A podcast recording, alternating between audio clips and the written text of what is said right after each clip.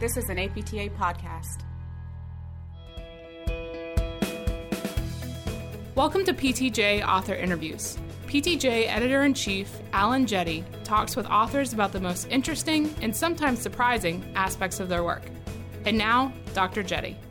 Hello, I want to welcome listeners to this latest PTJ podcast. This is Alan Jette, Editor in Chief of PTJ, and I'm very pleased to have as my guest today Dr. David Nicholls.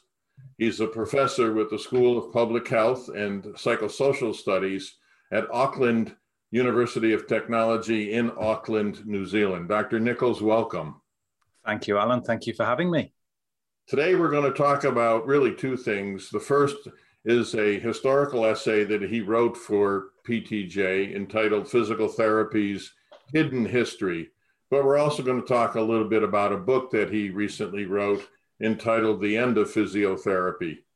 A wonderful title, by the way, David. Uh, I Thank love you. titles that draw people into into the material, and uh, you couldn't have come up with a better one, in my view. A friend of mine, um, my ex boss, insists on calling it the death of physiotherapy, which just reminds me that he hasn't read it. Because uh, if he had read it, he'd realize that's not what I mean. That's right, and, and you you you take great pains to say you're not trying to be pessimistic and negative, and so I no, the opposite, the very opposite. I agree, I agree, but the title does grab you. Yeah, thank you. So let, let's start with your essay. Talk a little bit about your sense of why you say the history of physiotherapy is hidden. When I started the work in preparing for my PhD back in 2002 3 time, I was really interested in the conditions that had made present physiotherapy possible. Why was it that physios were facing the kinds of challenges that they were? To do that, I had to go back in time to see where physiotherapy had come from, what its underlying premises were. And to do that, I had to go back into quite a lot of archive material. What I found was that the archive material is, has been generally poorly kept and purely curate, poorly curated and stored. Most often, things are just in boxes and they're left in people's attics or in their garages. And the libraries don't really have a curation system that's been very good. This was back in the early 2000s. Things are a bit better these days. But that one of the other things that I found was that there were almost no personal stories from physiotherapists themselves. And actually, if you look at our books and if you look at our journal articles, you have professional commentaries, and that's the closest you get, but you don't really get a sense of the working lives of the therapists. So, hence why so many of the history projects, the centennial projects that we've seen in the recent years, have focused on oral histories, because I think that desire to capture something of the quotidian, the everyday, the mundane work of the physiotherapist. If you contrast that with, say, medicine, for years, the idea of a heroic doctor was a feature of historical literature. The stories of these great, usually men, but also um, women too, who pioneered medicine. It was very, they, were, they were very autobiographical. There was no such thing in physiotherapy really to speak of. And it led me to think, well, I wonder whether there are heroes and heroines in physiotherapy to speak of, and, and, and what are their stories? And that led me to the work on neurasthenia, which um, was the was mentioned in, in the article about a clinical problem in the late 19th century that was massive in the States and Europe and parts of Asia that seemed to hold all of the components that later physiotherapy and physical therapy would become, but pitched these new women into, an, into a very odd situation in treating other women. And the complete absence of their stories was really striking to me. So I think it's a it's a feature of physiotherapy that we don't really see the work that we do as being historically noteworthy. We are practical people. We like to do things. Um, the work that we do is often technically very skillful, but we we don't seem to record the day to day stories or the heroic adventures of physiotherapists themselves until recently with some of the history projects, as I say, that we've we've embarked on with centenaries. Well, I have to admit, I, I found it interesting your writing about neurasthenia because I wasn't really aware of the role of physical therapists in that illness. Um, in this country, we seem to focus more on the emergence of physical therapy out of the various uh, wars and conflicts and the mm. polio epidemic, but not so much um, neurasthenia. So, in what ways do you think our practice today was influenced by what they were doing back then for that condition? Because you talk about that in your essay. Mm. Well, if you if you look at the work of the reconstruction aids in World War One, one of the things that's really striking about that is you've got young women mainly handling young men. Now, today, that wouldn't be considered to be a problem because physiotherapy has, physical therapy has established itself as a legitimate and respected profession. So, really, there aren't any questions about that. But 100 years ago, there absolutely were. And the idea that a young woman could go into a military situation where there's a young man who's injured and vulnerable and emotionally traumatized and take them away from that scene, put them in a gymnasium, give them massage and be soothing and caring, and um, w- would have been considered quite shocking, quite scandalous. So, for those young women to get themselves into a position where, as a profession, they could do that legitimately, clearly took some work, clearly took some effort on, on the part of their forebears to create the conditions in which it, you could legitimately touch people without fear of scandal. So to look at physiotherapy in the States, say, beginning in 1914, I think you also have to get, cast your eye back a little bit to the conditions that were set up in the decades before that made it possible for that work to happen. And one of those things was about the, the ability for women to establish a professional career that was outside of nursing or teaching, which were the two main careers for women in, by the, in the middle of the 19th century, develop a new professional role, but also make it distinctive from nurses. And I think this is one of the things that we need we, we haven't really studied and looked at historically in the profession. The predominant health role for women in, in healthcare in the latter part of the 19th century was as a kind of caring, caring, angelic, sisterly nursing role. Where neurasthenia is interesting, and neurasthenia is a kind of nerve shock. Today we might call it uh, um, ME, for instance, or uh, fibromyalgia, it, it, bears some resemblance to some of those kind of shell shock kind of post traumatic stress issues. It was an enormously common condition in the developed world in the 19th century, perhaps the, the most common neurological pathology that was diagnosed. It sat alongside hysteria and uh, hypochondria as these kind of pseudo um, neurological uh, diagnoses. And the people who discovered it and explored it, the therapies were were heroes. I mean, Silas Weir Mitchell was perhaps one of America's foremost Civil War neurosurgeons. He developed this idea of a rest cure. And the idea of the rest cure was that the, the woman who was diagnosed as neurasthenic, and predominantly it was women, would be taken away from her home and put into an isolation, uh, a house or a hospital or some kind of facility in isolation, essentially locked in a room, confined to bed. And for six to eight weeks, they weren't allowed to move, brush their hair, go to the toilet, turn a newspaper, read a book. They weren't allowed to do anything. And they were essentially made to be entirely passive. And the idea was that it would build up their bodily resources by overfeeding them. So they were force fed essentially on a very rudimentary diet. But because the people who developed these approaches to treatment didn't want, wanted also to build the woman's muscles up and make her stronger, whilst also confining her, they brought in masseurs. And these masseurs were brought in to basically do two things. One was to be to do vigorous massage, and the other thing was to apply electrotherapy, Faradism and galvanism primarily. And the idea was that after a course of force feeding and isolation and this form of physical therapy, the woman would be stronger and then would be able to return to her normal life. It's a brutal, brutal regime, highly um, paternalistic and patriarchal.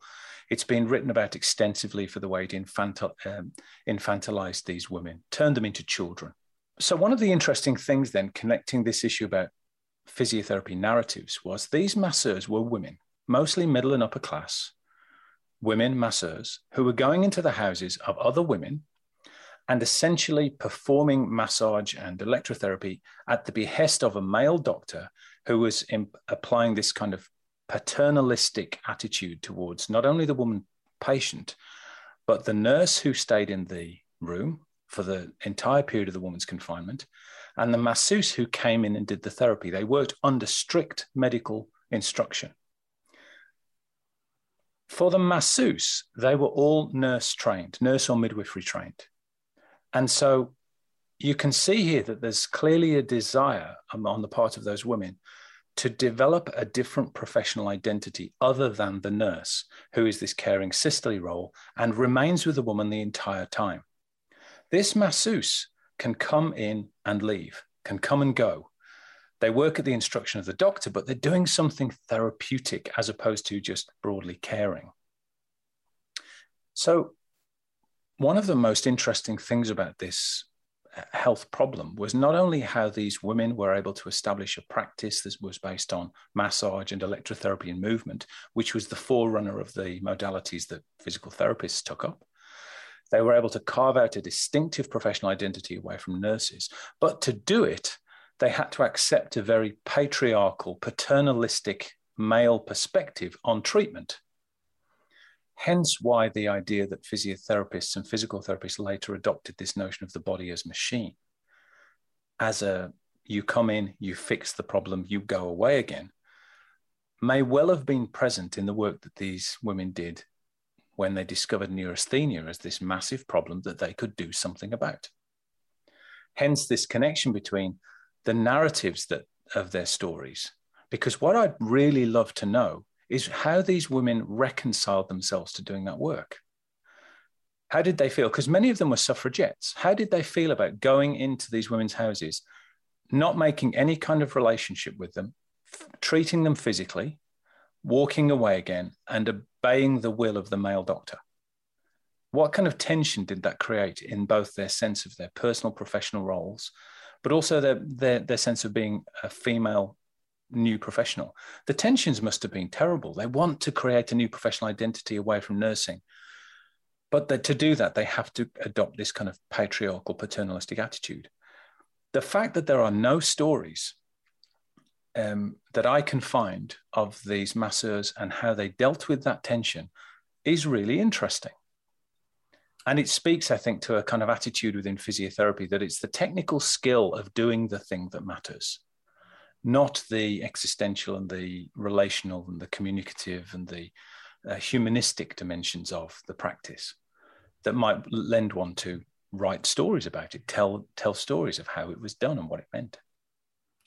As I listen to you talk about um, these events, I can see some of the historical connections to it to physical therapy when I came into the field in the 1970s. Many of those tensions, although at a much lower level, were still there. Mm. But let's mm. let's make a transition to talk a little bit about your book. Okay. You're, you're touching on some issues that you talk about in, in your book you make the point, if I'm reading it correctly, that although physiotherapy currently is in a really good position as uh, an occupation, and we're playing a significantly greater role within education and within healthcare, nonetheless, you see us as facing a significant crisis. Um, what do you see as the crisis um, facing our profession? And uh, the risks that you see that we need to address as a field? Well, that's a yeah, that's a great question, a big question. I think that one of the things that I try I've tried to establish in my thinking about this question to start with is to bear in mind that the professions as we know them, physiotherapy, medicine, legal profession, all the professions we know of, are actually historically a very recent invention. Professions as we know them probably have only existed for a little over a century. And for the vast majority of human history, we haven't had professions. We've had trade crafts and we've had guilds and things like that. But the professions as we know them are relatively recent. And in fact, medicine only exists as a formal profession since about the 1850s, 1860s. And what the, the second thing then to bear in mind is I think this is largely a social question, a sociological question. Because the existence of the professions, I don't think really has much to do with their evidence or their efficacy or um, the kind of clinically related questions that we tend to focus very much on. We take medicine for an example. Until the discovery of the placebo effect in the 1910s, 1920s, most there was little evidence of any efficacy for medicine. But by the 1920s, medicine was already established as the elite model of a profession. So if medicine was able to establish itself as the, the paradigm case of what a profession should be without any real evidence of its efficacy, it points to the fact that the existence of the professions is more of a social, sociological issue than it is necessarily one about just bald facts. So I think one of the things when we're thinking about the crisis facing physiotherapy is that this isn't an issue that you can locate within the biological body. It isn't either, I don't think, an issue that you can relate within the kind of humanistic world of the lived being of a, per, of a person, of a patient. This is a sociological question. And part of the reason why I think there's um, a, a, significant problem for physiotherapists is that our training focuses almost exclusively on the biomedical domain, the biological domain. And although it's expanded in recent years, um, psychologically informed physiotherapy, CFT, CBT, ACT, a lot of these acronyms for what are essentially um, brain and behavior kind of approaches to physiotherapy they're really just adding a sort of brain as governor over the body as machine. They're not a radical transformation away from um, the biomedical way of viewing health. So our training doesn't really equip us with the necessary vocabulary and language and ideas in things like sociology and philosophy to be able to understand what's happening in the social world. Now, I mean, I think if if we um, think about some of the challenges that are facing physiotherapy in, in the, just the health professions in recent years. We've all gone through years now of austerity, um, significant cuts to public funding. Um, we've seen disruption of most other professions. If you go from, um, think about professions like um, journalism and manufacturing and banking and law and logistics, they've all been radically disrupted, particularly by digital disruption, AI, and robotics. We're all influenced very much by a lot of um, changes in the way that we're encouraged to think. Uh, using digital resources like Google Maps and YouTube and social media, it's changing the way, particularly younger people now, are approaching ideas about choice and freedom and um, professional identity and roles and responsibility.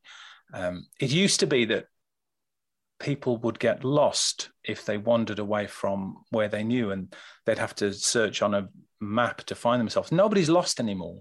You just open your phone and you know exactly where you are. Um, Spotify and iTunes means that people can choose whatever songs they want to play in whatever order. You don't have to go to a record shop and buy a whole album just because you liked one track. This is changing the way that people want to experience education and healthcare. They want to be able to make their choices, not follow a linear path from A to Z. Um, there's also, I mean, obviously, massive existential threats of COVID and um, climate change. But on a more local kind of health level, for years now, there's been a much greater skepticism about medicine and its claim to answer the burdens of health and illness. Um, my grandparents used to say the doctor knows best. Uh, was a phrase they used often, but they had no choice. They, the only health professionals they could access or know was a doctor or possibly a nurse. Nowadays, people are flooded with options and choices.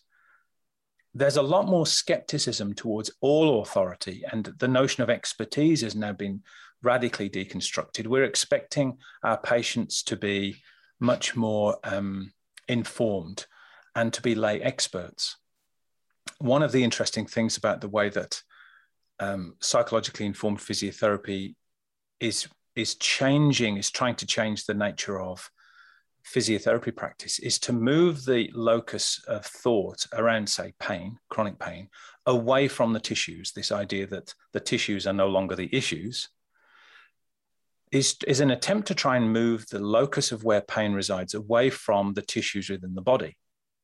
But I'm yet to see where these advocates for psychologically informed physiotherapy say that pain now resides. Does it reside in the person's lived experience? Is it an entirely phenomenological issue? Or does it is it a social construct? Now, in either case, those issues reject a biological view. One says that the, the pain resides within the tissues, the other one says it doesn't. You can't just have all of them playing out together. And one of the problems that we face, one of the crises in physiotherapy, is that we're trying to expand away from the body as machine. But because we haven't ever been equipped with that language to approach phenomenological lived experience, existential concepts of health, or the sociological, social justice, social determinants aspect of health. Those don't feature in our curriculum or in our scope. We don't know necessarily how to articulate where we're moving to. So part of the crisis is people's skepticism, people's openness to change, um, the neoliberal pressures on economics that are forcing so many um, compromises, m- much more work, much less time with the patients, much more accountability and risk management but also our existential problem in, in having the language to describe where we want to go. Two things strike me, David, as I listen to you and uh, as I've read your writings. The first thing that strikes me is that much of what you've just articulated could be said about medicine as well. Yeah. And that they're facing a very similar um, type crisis. Uh, I don't think we're unique in that regard. And I think you said that as well. The other thing that strikes me is that as I look back on our profession, at least over the 50 years that I've been in the field, we have evolved quite a bit. It's a very different profession than the one that I came into in the early 1970s. So, why advocate radical transformation instead of continue evolution as has been occurring, say, over the last half century? Well, I think two reasons, and I accept fully your argument about medicine. I think you're absolutely right. I think medicine, all health professions actually, are going through somewhat of a crisis. Medicine has some advantages, and nursing too, I think, because it has a history of scholarship, particularly sociological scholarship, from the period prior to the prior to the Second World War. Medicine was considered the paradigm case for what a profession should be um, the idea was uh, comes from a concept called functionalism that medicine is successful because it meets a social need. It brings balance to society. Where there's illness, we have these medical people who help resolve and bring balance to society. And in return for their kind of altruism and public spiritedness, we give doctors professional autonomy we give them prestige we subsidize their training and their work and we offer them we build hospitals so that they don't have to travel a long way to treat people all of our professions saw that the health professions saw that as the model to follow and essentially tried to ape medicine's claims to autonomy and, and such and that's been a constant battle to demonstrate our true professionalism ever since physiotherapists have done that largely by following the medicine's model being a close ally to medicine, taking a very biomechanistic view of health, um, but essentially doing many of the same things. After the Second World War, that idea that professionals just bring balance to society, which is a very benign, nice way to think about the professions, came into serious critical comment.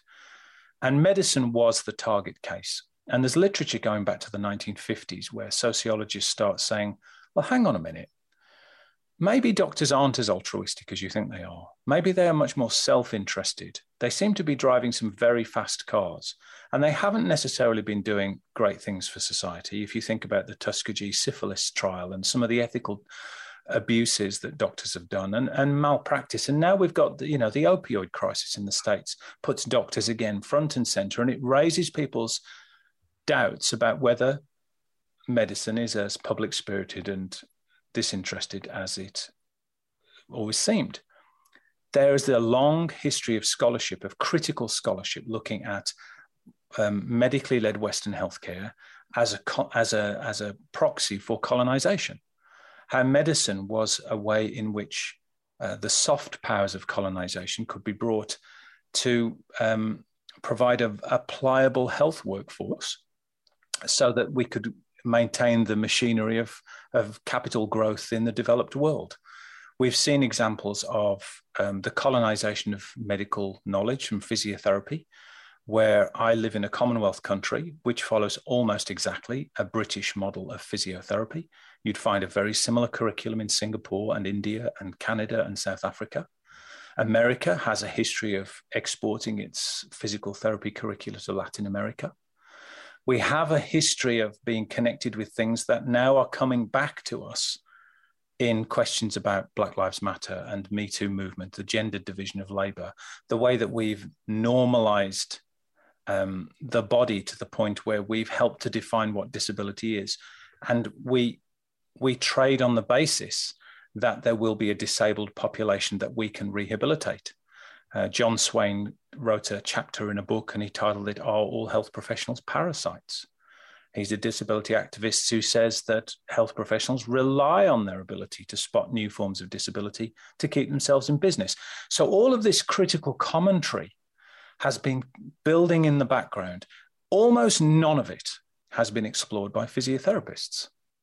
So um, you mentioned about the book I wrote a few years ago, a couple of years ago, called "The End of Physiotherapy." I've just about a month ago finished the follow-up, which is called "Physiotherapy Otherwise," which is an attempt to try and bring all of this sociological critique into physiotherapy and explain, situate physiotherapy sociologically, because I think the social space is perhaps the most important space we need to move into and start exploring.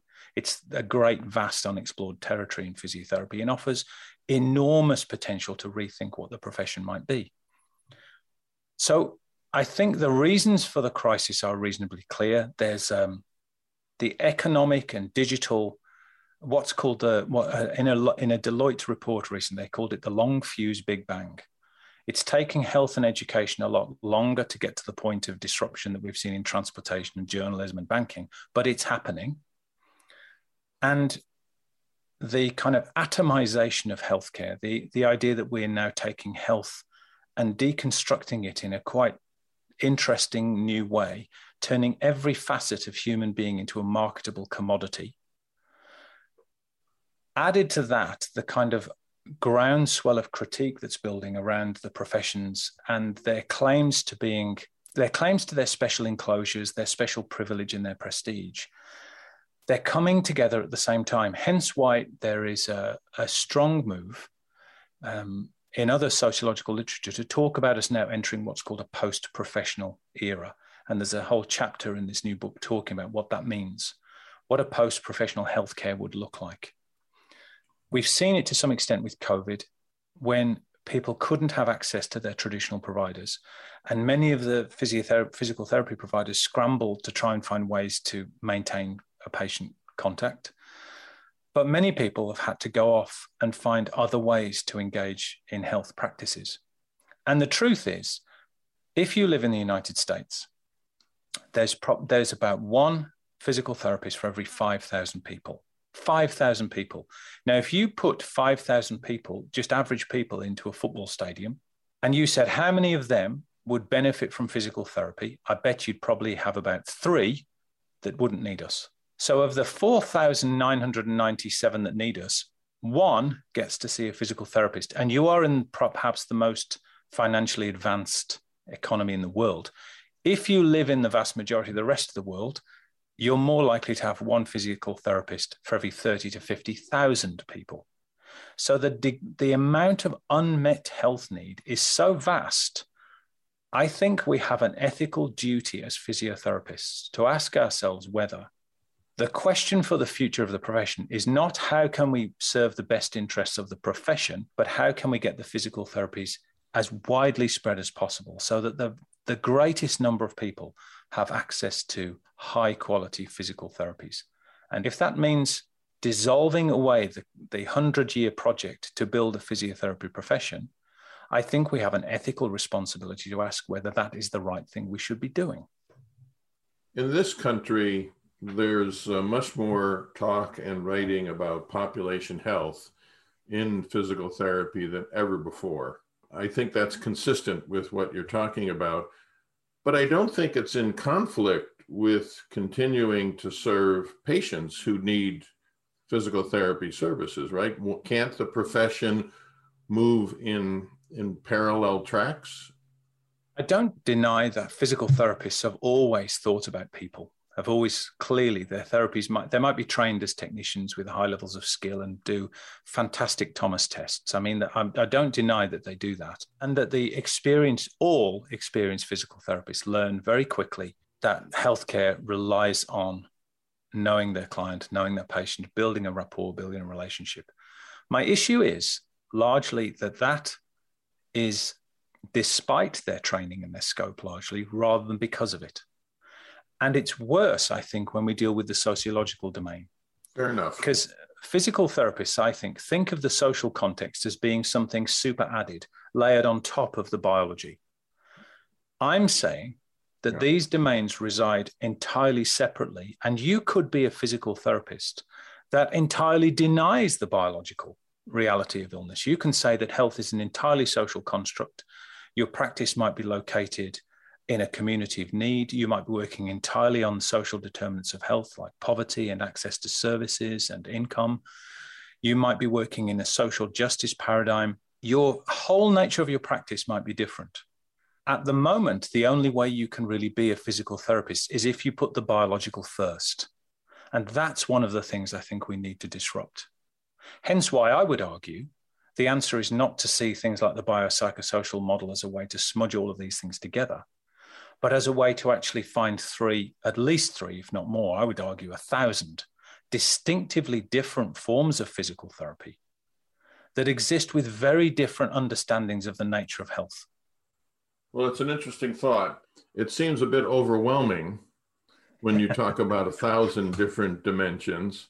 It's not so much a it's not so much a thousand different dimensions.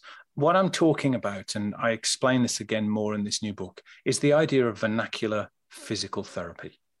So in architecture, for instance, there's an idea of vernacular architecture, which is architecture. This is buildings that are in, in keeping with their surroundings.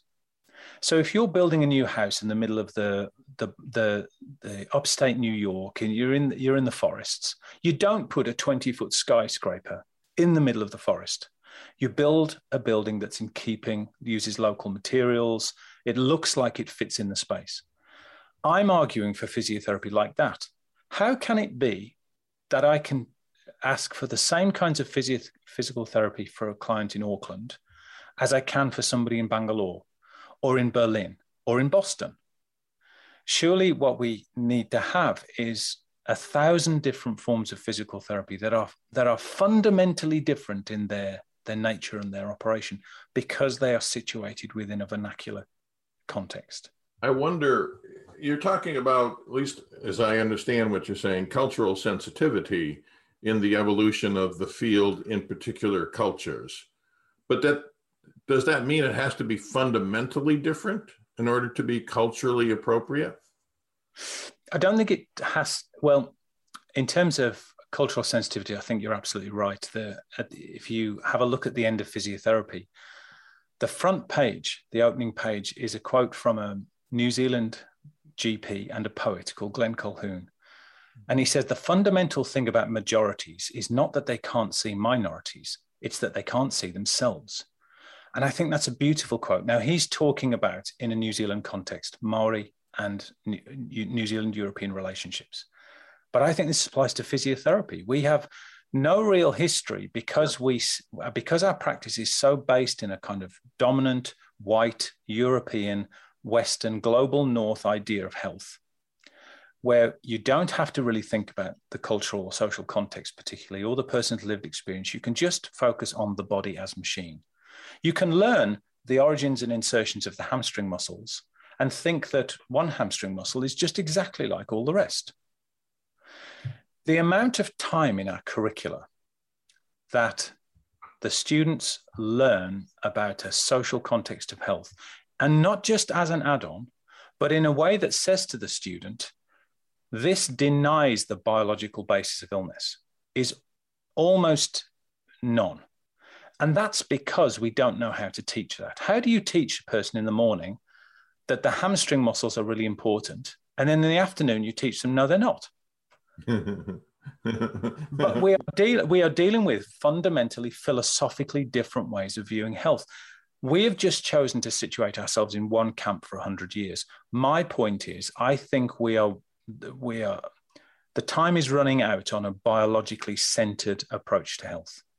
The body as machine is, is running out of time.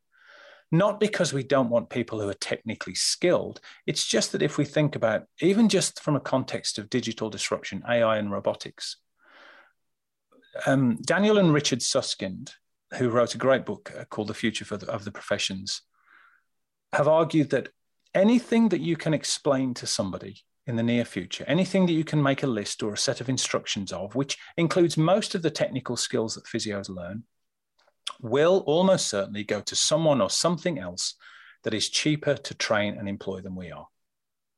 So if you were to think about physiotherapy, your physiotherapy practice, and you were to write down everything and anything that you do that can be explained or done as a checklist or standardized for somebody else, and put that in a folder and put that away, assume that that's going to be gone in the next few years. It's most of the technical basic skill stuff that we do. So, what does that leave behind then as the essence of future physiotherapy? It probably isn't stuff that resides in the biological domain. It's stuff that resides in the experiential and the ex- existential and the human domain and in the social domain. So I'm arguing that's where we need to now start putting our emphasis. Yeah, fair point. Well, I really have enjoyed uh, our discussion today. I really want to thank you both for writing your essay and drawing attention to some of these issues and for your books. I look forward to reading your latest book. I haven't uh, as yet.